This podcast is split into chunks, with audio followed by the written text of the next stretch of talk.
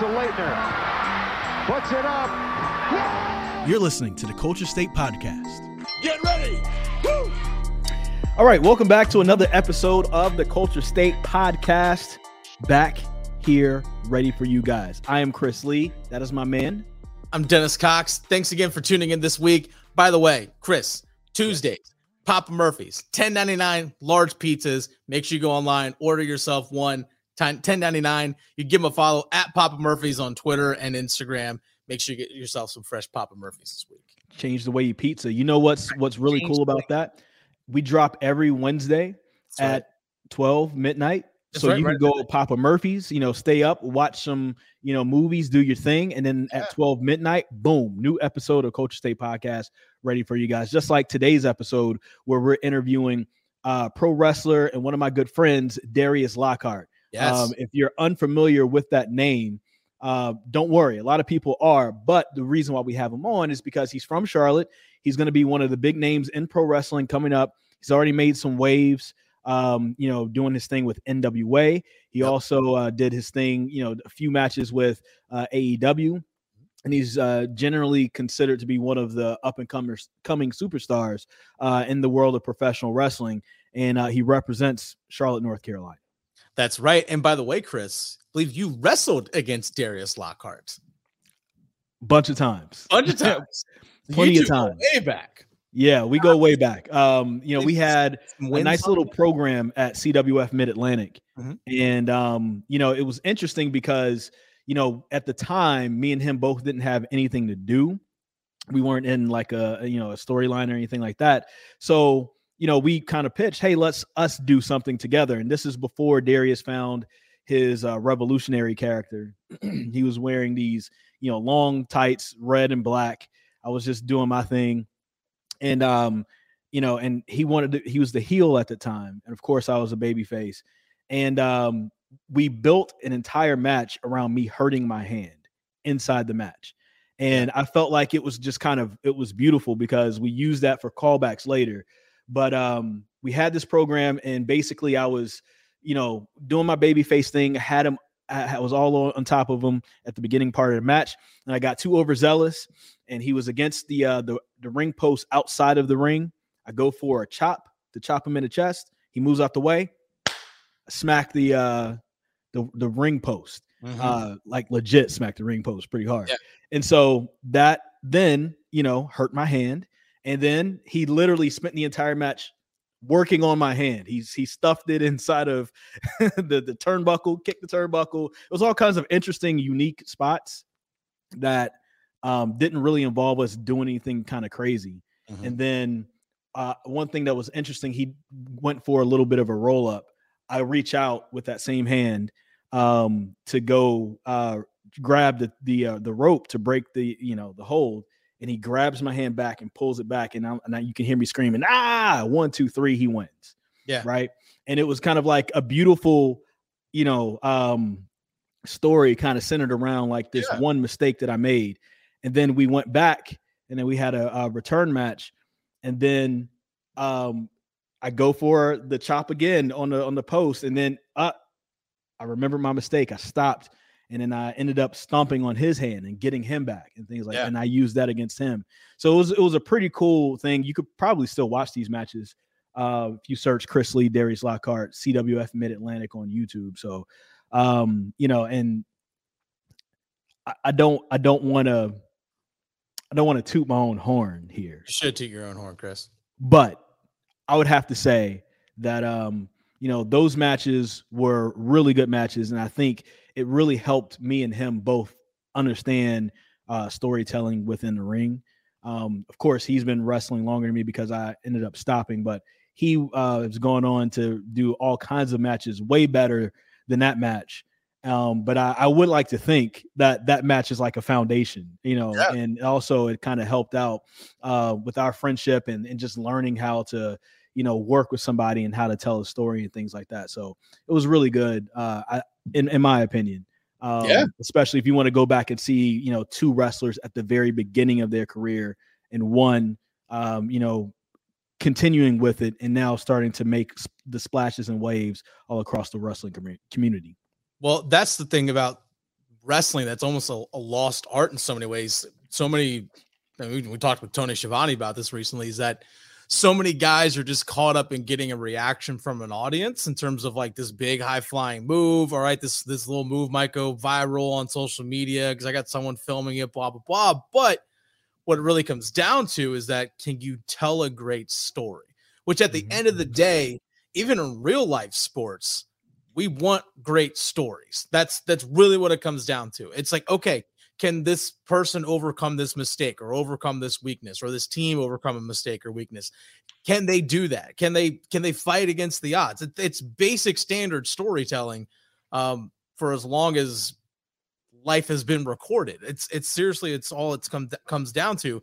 But the little details like that in a match, you don't even see that kind of stuff on the stuff you on, on national television on WWE or, or some of these other promotions that it's amazing how like a guy will quote unquote hurt his knee or hurt his leg in some way during a match, but they have no problem going up to the top rope and doing this big high flying jump and all that stuff.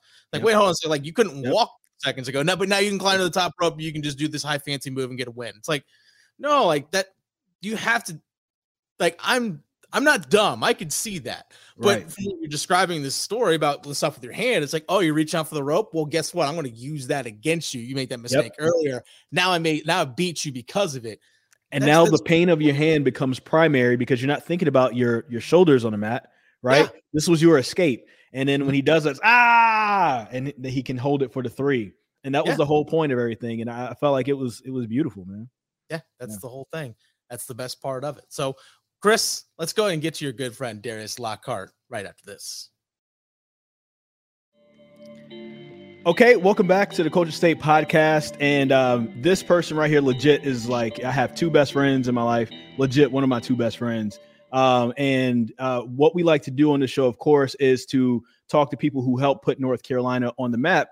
Well, this is somebody who is currently doing that. And when you look up in 5, 10, 15 years, this person is going to be very much so important in the world of professional wrestling and also just one of my best friends. Uh, Darius Lockhart, thank you so much for joining us. I just want to say this is kind of weird for me right now. I don't know if this is weird for you, but it's kind of weird for me right now just because, like, you know, you're my boy. You know what I'm saying? No, no, it's, it's not weird. I mean, it, it made it easier to say yes. You know, I'm, I'm very um I don't know about picky. I don't know picky's a word because it sounds like I'm turning people down for a reason. But I'm I'm very peculiar when it comes to interviews. I'm, I can be very mercurial in nature. So um yeah, no. But when you asked me to do it, I was like, it's easy. I, I trust Chris to lead. I don't have to tell him what to stay off of or what to to lean towards. So it, it was comfortable. So I, am fine with that. You know, it's, it's happy to be here. Thanks for having me, man real quick, yeah, it's it's awkward for me now because Chris has two best friends. I was like, well, if one's Darius. Who's is it? Not me? Is my uh, whole time I'm, I thought I was like, it's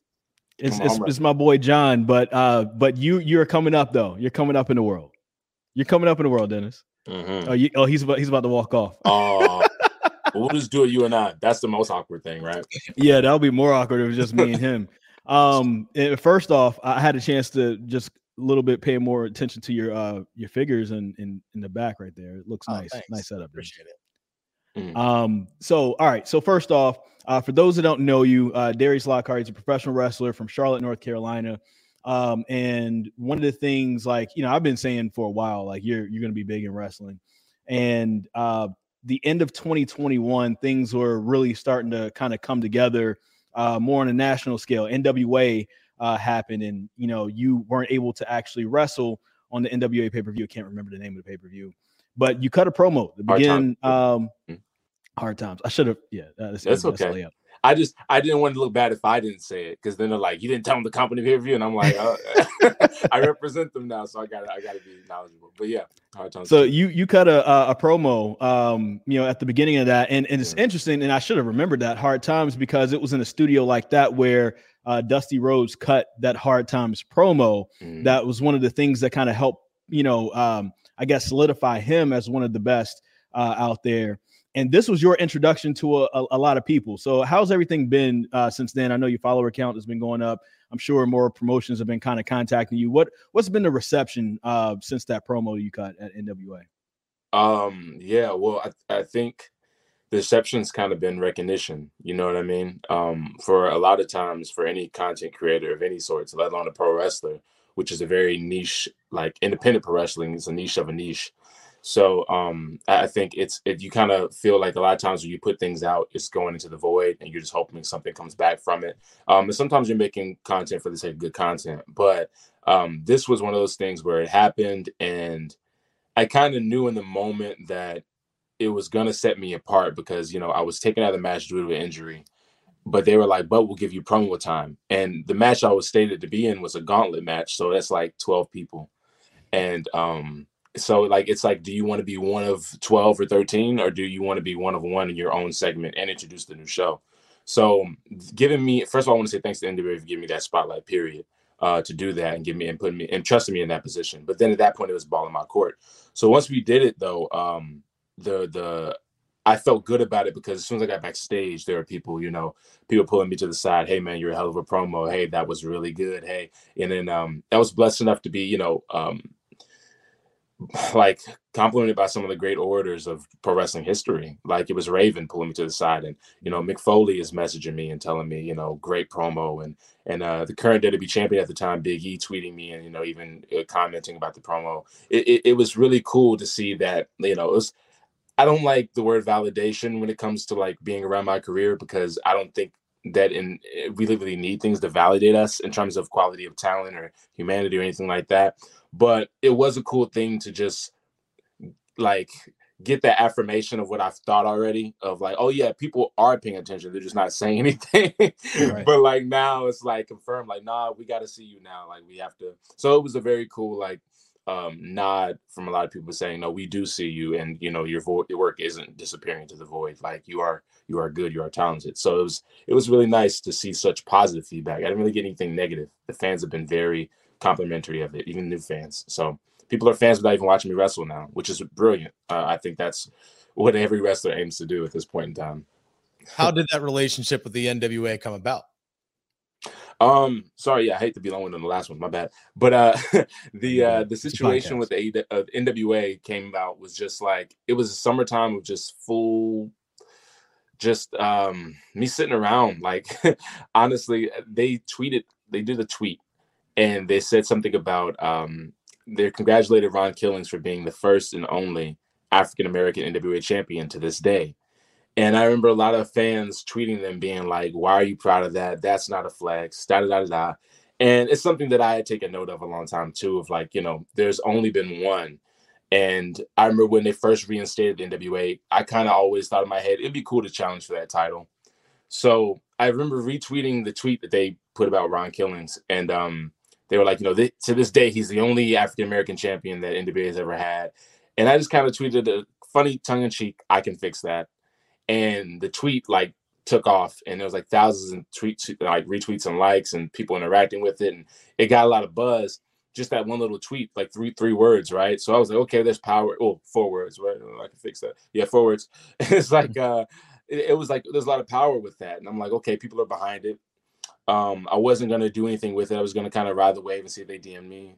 But one of my boys was like, "You should cut a promo," and I was like, "Ah, that might be like I'm not trying to beg for a job. I don't need it. You know, if they want me, they want me. If they don't, they don't. Like they'll see me. You know what I mean? They'll see they see the numbers. And social media guys interacted with it, so they saw the numbers.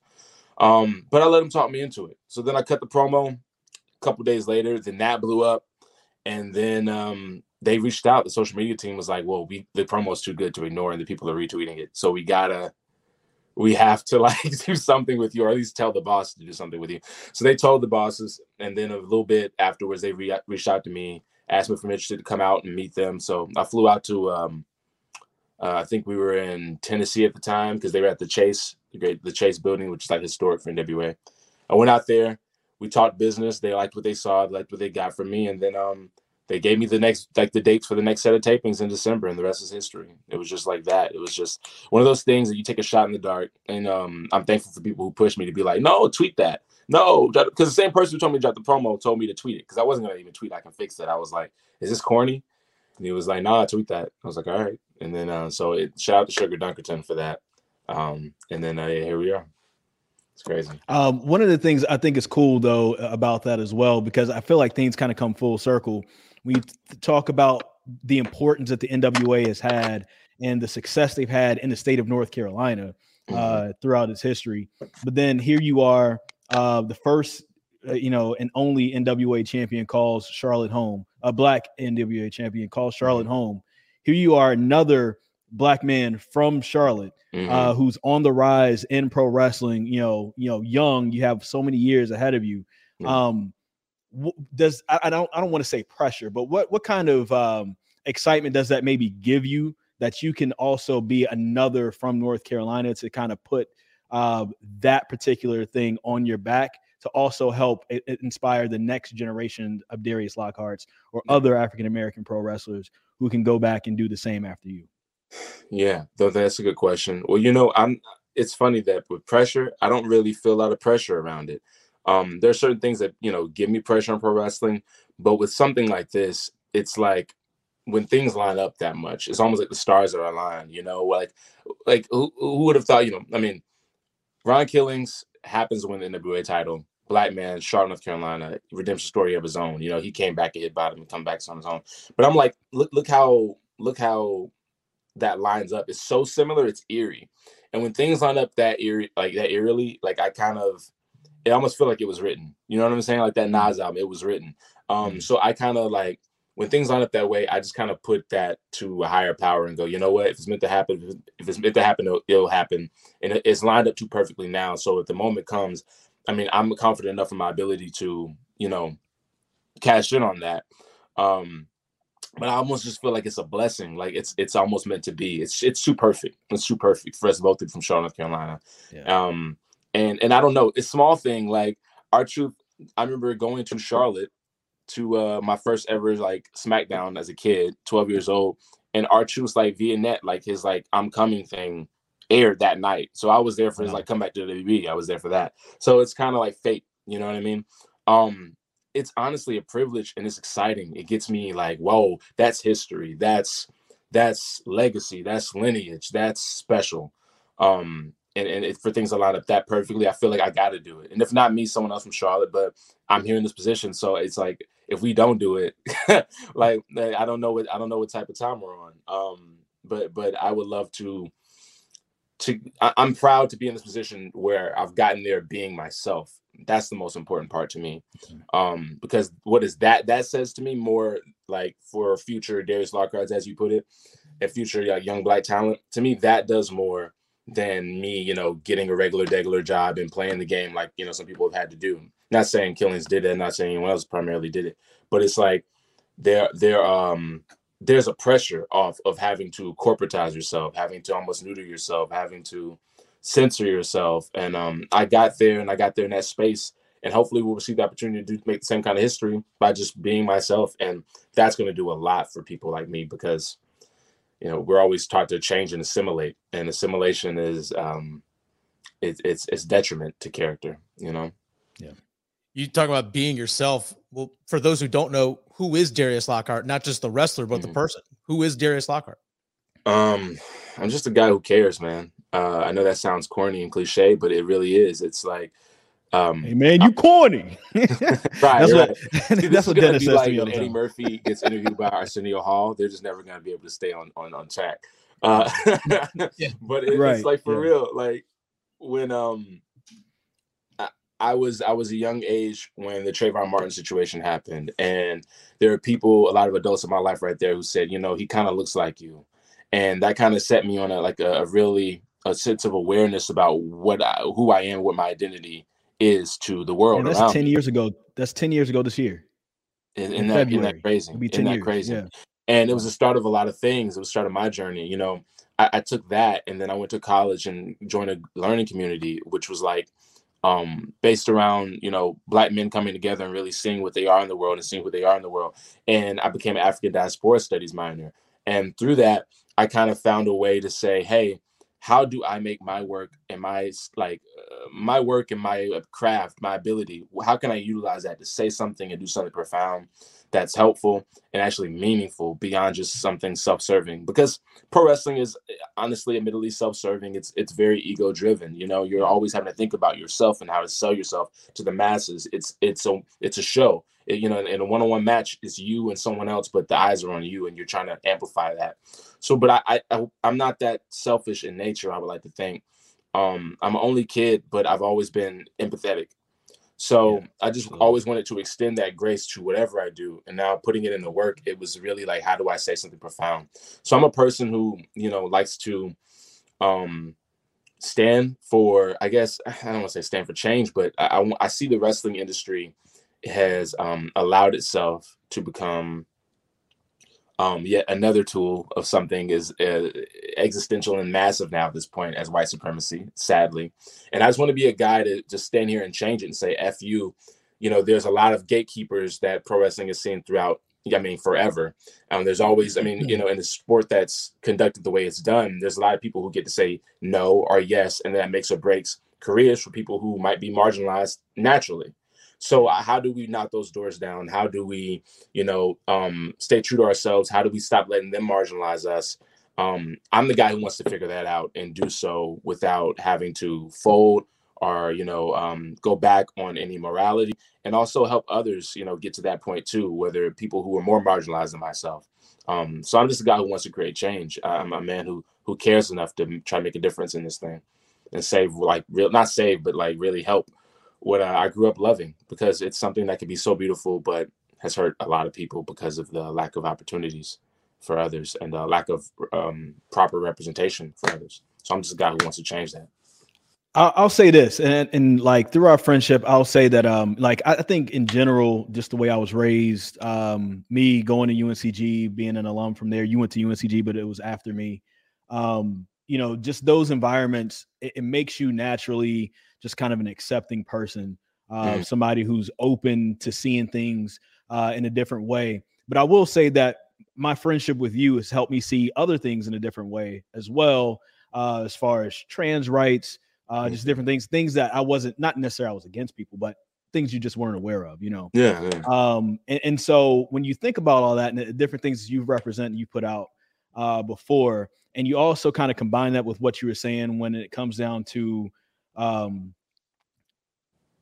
gatekeepers and knocking certain doors down and, and there being certain boundaries uh, for for certain people if you don't fit in a certain box within pro wrestling um, what are some of those boundaries in pro wrestling that have to get knocked down uh, for different performers to kind of shine and get the um, and, get the uh, platform that they deserve uh, as so they can represent their different communities I think it's going to have to take either um, getting power, the actual power to make decisions into those marginalized people's hands, or at least getting the powers that be to realize um, the power and strength are like the the opportunity we have to to really change what the social standard is. You know, um, I have a saying that I, I, I use quite a bit but it, it always hits either way because it's true.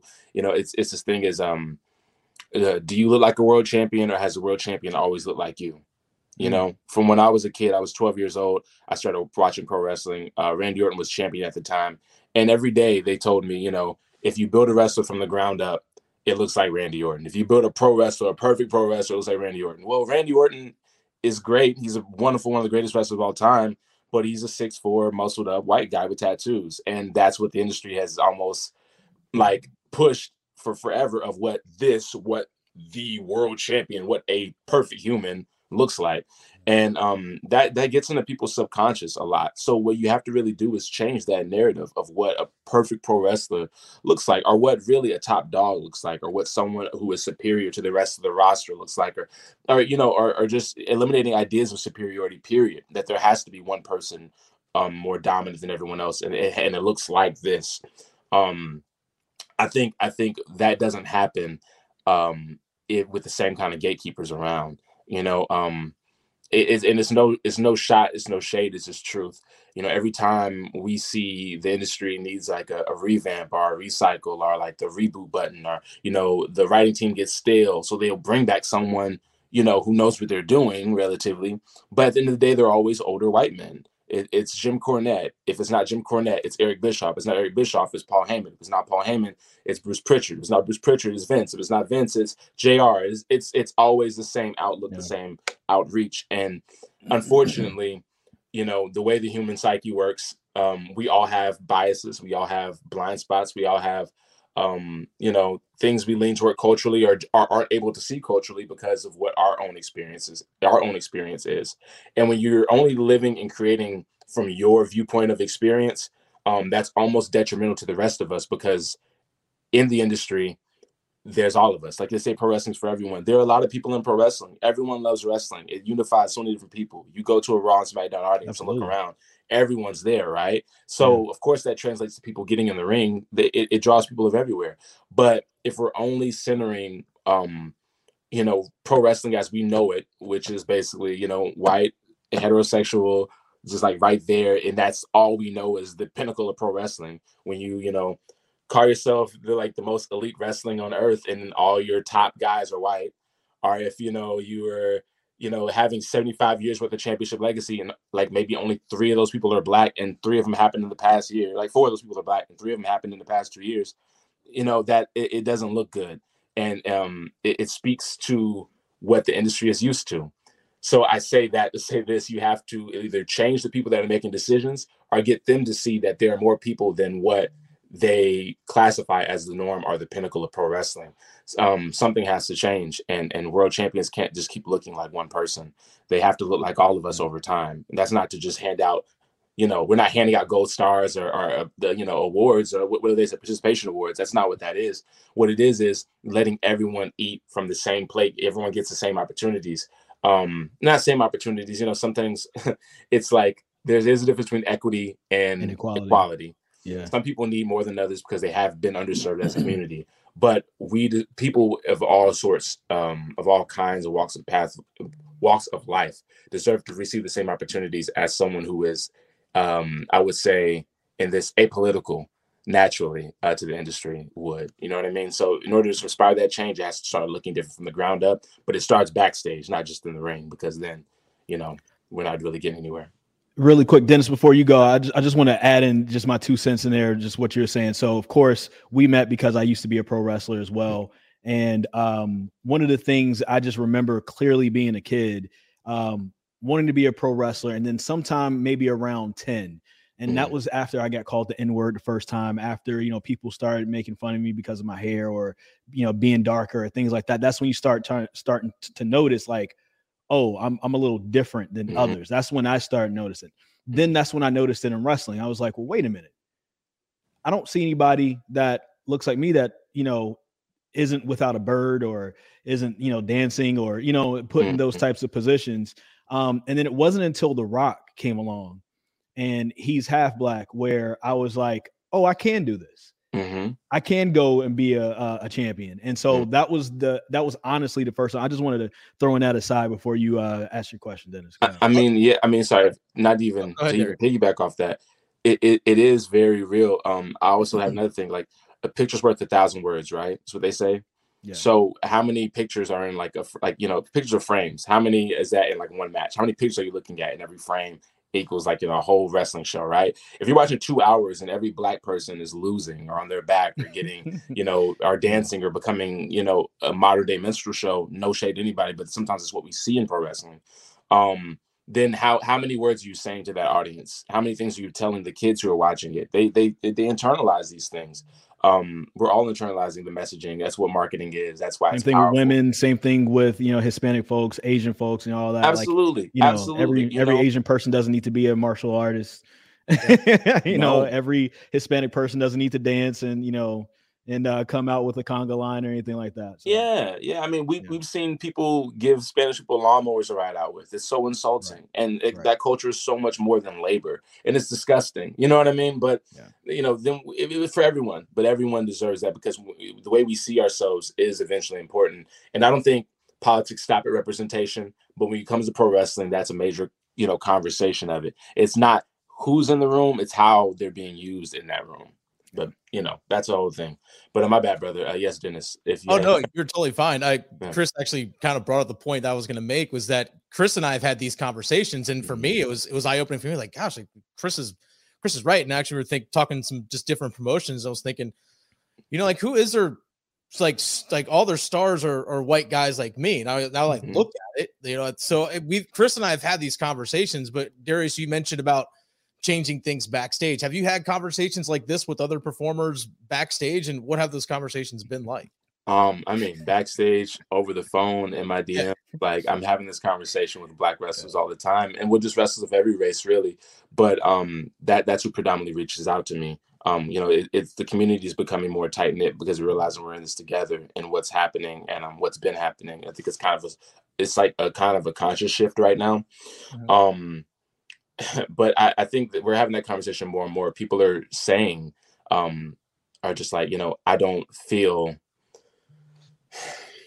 you know, uh, it, it, it's almost like we can be given the job, we can we can you know be given the space to be there. But if you're giving me you know two three minutes, and opposed to this person getting a thirty minute classic, and that person always gets a thirty minute classic, and that person looks like the last guy who got a thirty minute classic, and the last guy thirty minute classic, and it's like, but they never look like me.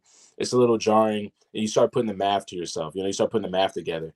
Um, it just hit me like the other day, like yeah, like with Chris saying The Rock. The Rock was the first time he got to feel like he was like, oh, I could do this. I could be a good wrestler. You know, um, a lot of black young people, I mean, a lot of young black people saw themselves like in The Rock because it was the first brother on TV who was like actually kicking ass and doing something. And I remember saying to myself, like, um, a couple months ago, I was like, I was watching something Triple H did in 2001, and I was seeing people in the audience like go crazy, like this little kid. And I was like, man, if I was a little white kid in 2001 watching Triple H and like Brock Lesnar come out, I felt like I, I would have felt like I could have done anything. Mm. like anything. Like it's like like there's no limit. Brock Lesnar can do anything. He's beating everyone. He can do anything. And it's like with us, you know, we were told on screen at one point that all we're good for, or the person who looks like us, all he was good for is dancing and making jokes and making you laugh, yeah, and and doing the up the up and shucking and jiving. Basically, they was told to his face in the promo on live on TV, and then you know he gets beat at WrestleMania, and then a few months later he's back to dancing and making people laugh. So it's like, what are you saying to us? People see it, and and the jig is like the jig is definitely up. Um, we want others to see it as well, but people understand that it is harder to see when you aren't from that community because, like I said, if you're a kid and you're watching the person who looks like you every week do amazing things, do incredible things, do like life altering, like Stone Cold was out there fighting the police. I would never. Like- Yo. like, I mean, I, I would. Yo. But like, like, Yo. there's a black kid who would be like, "Whoa, he's That's a great point. Great. you know what I'm saying? That's like, a great like, it- it's, it's mind blowing, like what you get to see people do and what we don't get to see ourselves do. It kind of limits the brain of what we can do. You feel me? Like it, it's not to be like a broken record, but um, but that's it, it is. You do have to take a bit of a conscious shift and be like, okay, step back. I love pro wrestling and I think it's amazing because every person who looks like me does amazing things. I'm always seeing people who let me do amazing things. But imagine if like like it's it's a little bit of cognitive dis- dissonance. That's the funny part because AEW exists as an alternative, right? Because WWE has the the like they have the for until recently they were the big company who liked the big guys, like the big muscles, they like the big things. And for a while, it was harder to get people who looked like a Darby Allin in those rooms, right? Yeah. And it was harder to get people who looked like an Adam Cole in those rooms, right? So AEW exists for people to not only like have an alternate alternative style of wrestling, but like really, really um see something different that other companies haven't been showing you as something positive or um valid even because you know people are invalidated by their size and, and height all the time in pro wrestling Yeah. um so it's funny people are able to say yeah rage against the machine we're you know for the little guy for the Darby Allin rage against the machine and sh- shout out to him kudos but like there are a lot of people who aren't given that same grace to black wrestlers who don't get themselves seen. Where is the big revolution for people who you know are, are undersized and you know marginalized because of their race undersized and marginalized because of their sexuality are big and undersized and, and, and underplayed because of all those things. Um it's just really it's, it's just really a, a thing you have to take a step back and apply to different people and realize that you know the rules don't apply for everyone. It's a little different. It, it, it's a little odd. And um, when you see how people are almost Teflon, uh, if, as opposed to others who are just like easily beaten, it just makes you wonder. Um, it just makes you ask questions. And I implore everyone to start asking questions. Uh, it helps me see a lot clearer. I know, uh, like times when we've talked, of course, we we talk about all kinds of things, and this is along the lines of things that we've uh, we've spoken about. When you look at MMA and other uh, sports like that, like I think MMA in general, mm. um, is very diverse in the way uh, that it comes across because you got guys from Africa who are yep. kicking butt. You got guys from Brazil who are kicking butt. You got guys from Japan who are kicking butt. You got black dudes and white dudes and Hispanic dudes from the United States of America yeah. kicking butt. Yeah. And and it's really at that point like uh it's it's really all about can you win or not. And yeah. it's diverse in that. It's not just diverse in the the numbers it's diverse in you know who's being represented. Francis Ngannou yeah. is one of the biggest MMA fighters right now, yeah. and he is just kicking butt right now. And so I think you know it's, it's more than just the the number. It's yeah. uh, also about um, just how things are kind of presented. I want to give a do a quick turn if I can, yeah, because uh, I want to talk to you about some other stuff. But we normally try to keep it on the shorter side. Yeah, my bad. no, it's all it's all good because you, you have some stuff to some good stuff to say.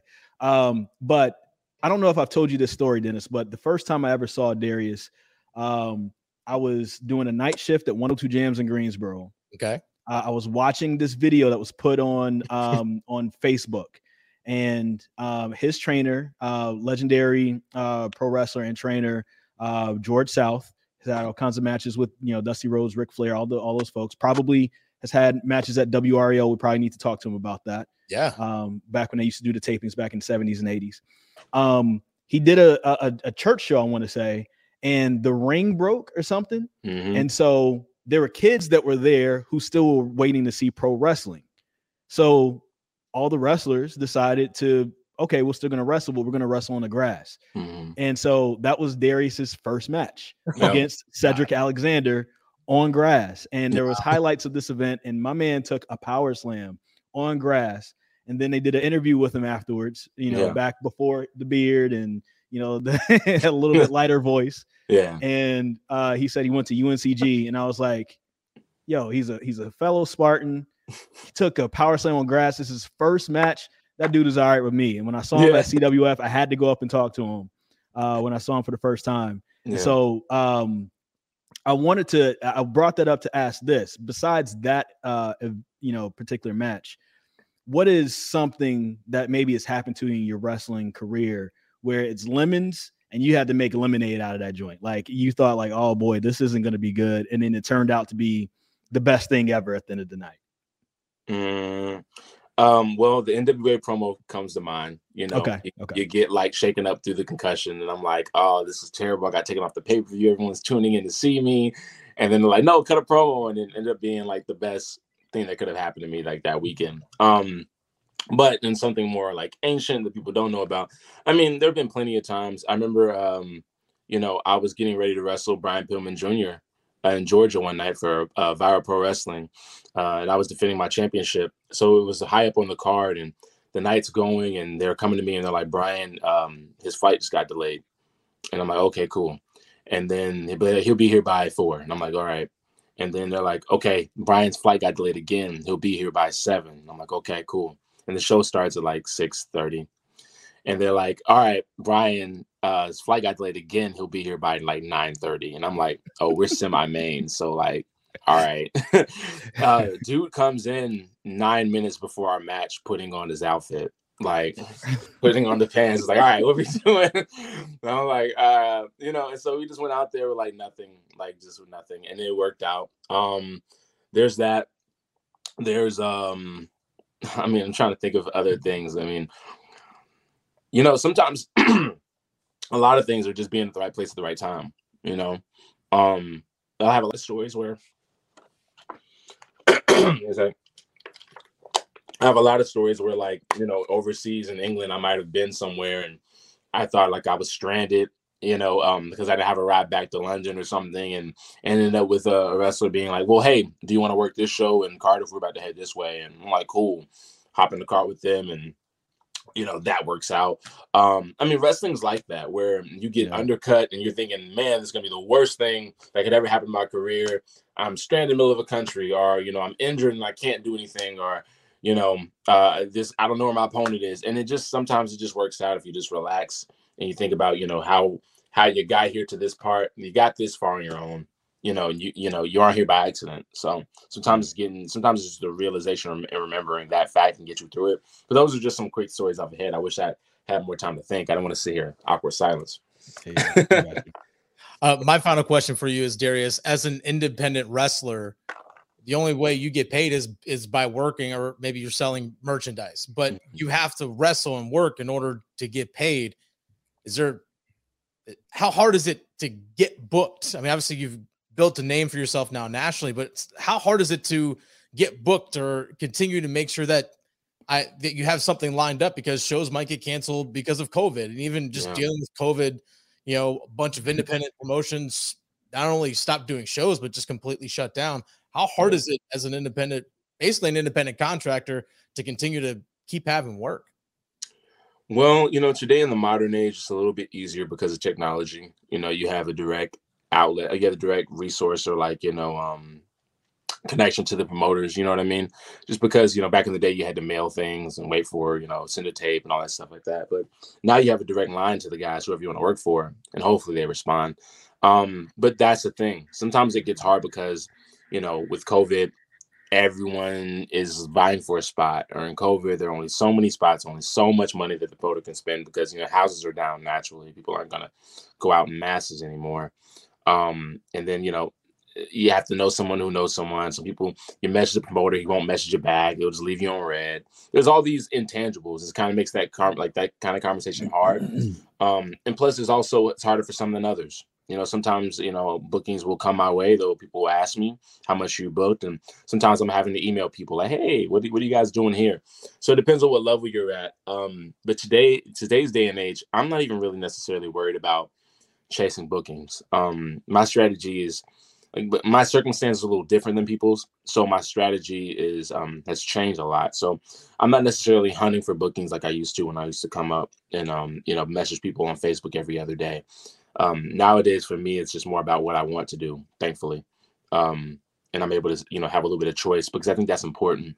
Um, with with the world going to, I don't want to share all my secrets here, but with the world uh going to a um this format where unfortunately we're learning to live with COVID instead of doing what it mm-hmm. requires to get rid of it. That's another conversation. Um, we we have to be more picky about where we do wrestle at because you don't have to be everywhere anymore. That's not what's going to get you noticed. Now the internet exists, so now you only have to be in the places that matter and make what you're doing count and make sure it's something you enjoy doing. You know, you you know, I, it used to be where I was younger. I used to drive ten hours to be a part of a scramble match and it's like it's not worth it. It's, and granted, I didn't know I was going to get a scramble match till I got there, which you know yeah. pissed you off. But but you know, people who know that were still making that ride, and you know, here's twenty five dollars on a hot dog. Yes, here here's, here, here, here is a very divisive conversation of pro wrestling, but I'm I'm willing to tap on it just a little bit, and then we'll move on.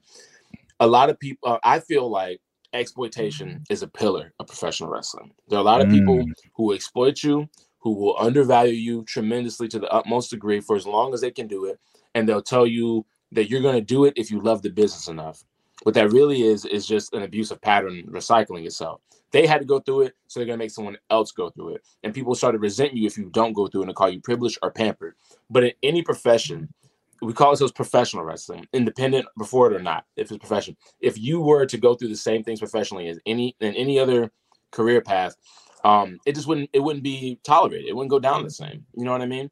So I encourage people to understand the power that they have as performers and pick what they want to do. Now, why I have the stage to say that, like, pick what matters, pick what you want to do. If you want to drive ten hours for it, cool.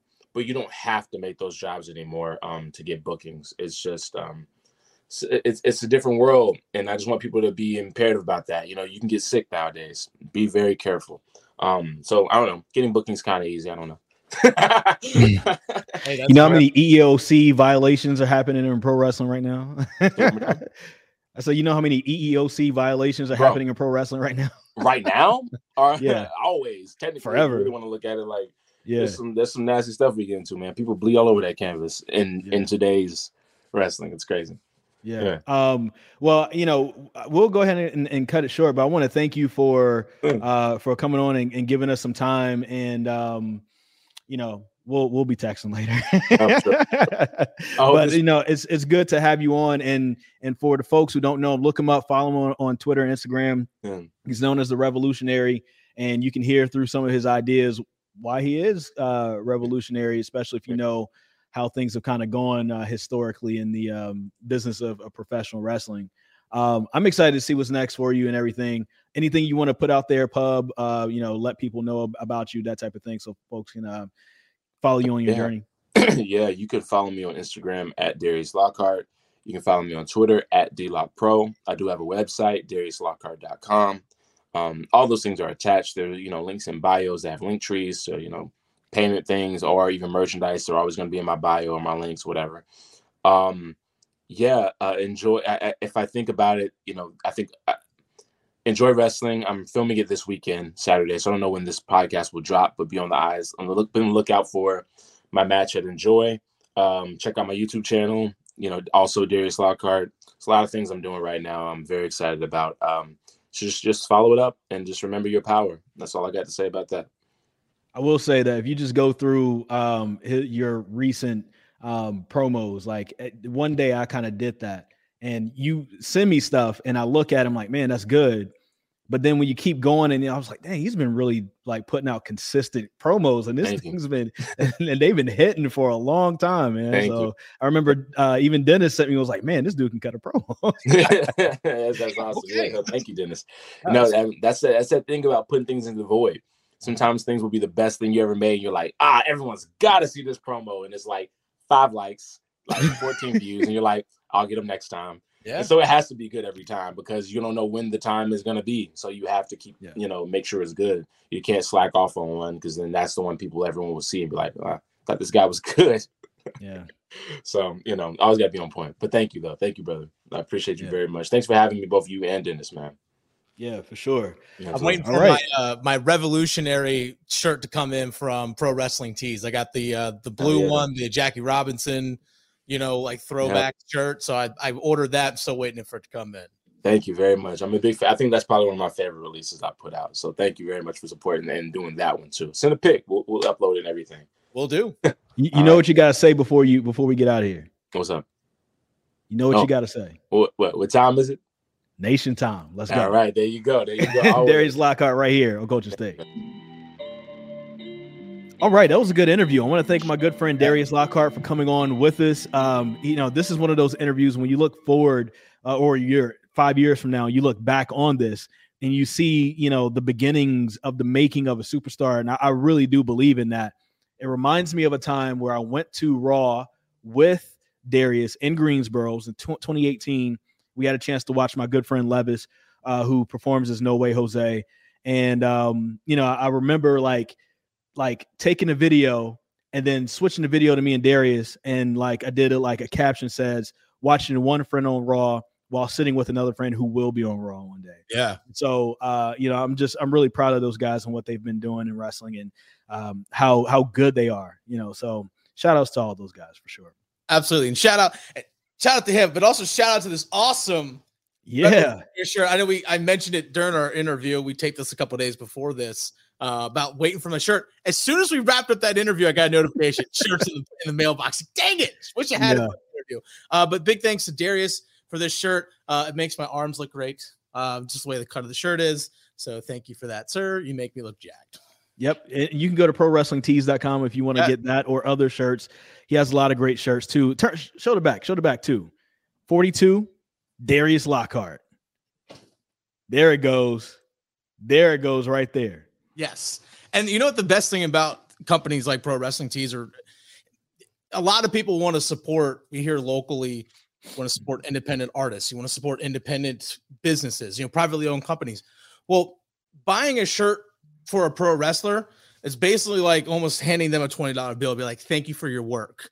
Like it's, it's basically what it is. It's it's a way to directly support an independent artist. Is the best way to think about it. So I like buying these stuff because I like to support those that I want to support those that I enjoy w- watching, that I want to see continue to be successful, people that I like. So that's why I bought this because I support Darius. Also love his message. Again, says revolutionary on the shirt for those who can't watch right now, yep. or should again watch this on YouTube.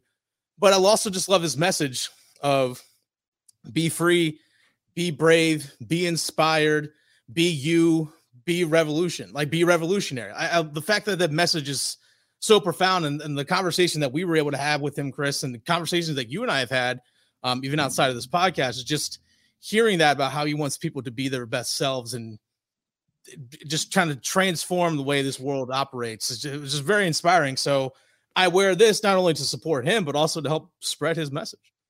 And another cool thing about it too, sometimes I think what uh, a mistake that a lot of people make, um, they can look at people and see um, like, oh, they represent this, they must be uh-huh. against this or whatever, and they, they try to pit things against each other. I think Darius has done a good job of saying, this is what I represent. This is my particular struggle every day. But I don't. I I have the ability to look outside of myself and see that there's folks in the gay community, folks in the trans community, there's folks in you know Hispanic community, Asian community, communities, different communities that go through their own struggles, and I'm standing with them and for them in solidarity. That's every. That's really what the fist means.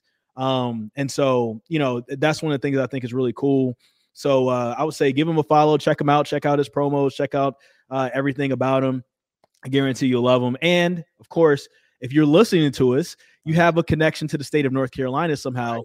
He's from Charlotte, North Carolina, so you know that's that's also a great reason to uh, to cheer for him as well. I see some big title belts around his waist in the future. Some big title. Hopefully, Hopefully. ten pounds of gold, man. That'll yeah, ten pounds of gold. The old That'll NWA. Be amazing. Right. Yes, sir. Love to see that. But Thank also, you guys for listening and watching another episode of the Culture State Podcast. Uh, give us a follow. I'm yes. at Chris Lee TV, the fan rookie uh, for Dennis, and then also Culture State Pod on Twitter and on IG. Also, make sure if you want 10 pounds of gold around your waist, me, I had to Papa Murphy's Pizza to get 10 pounds of gold around my waist. I like to do. Go to Papa Murphy's. Yeah. 10.99 large pizzas on Tuesdays. Give them a follow at Papa Golden Murphy's. crust. Yes, that, that golden crust. Or yes, inside my belly. That's right. 1099 Tuesdays. Give them a follow at Papa Murphy's on Twitter and Instagram. Papa Murphy's changed the way you pizza. Um, also, thank you for all the five stars and everything yes. like that. We want more five stars. So Please. thank you so much for for that. Uh wherever you you know listen to your podcast or watch your podcast um and uh you know if you're on uh watching us on youtube please give us that like and also subscribe to 999 The Fans uh, YouTube page so you can get more into your inbox every time we drop an episode. That's right. Thank you so much. We out, baby. The Culture State Podcast, part of the Capital Broadcasting Podcast Network, with new shows coming out every Wednesday. Download and subscribe from wherever you get your podcasts, including the WRAL Sports Fan app.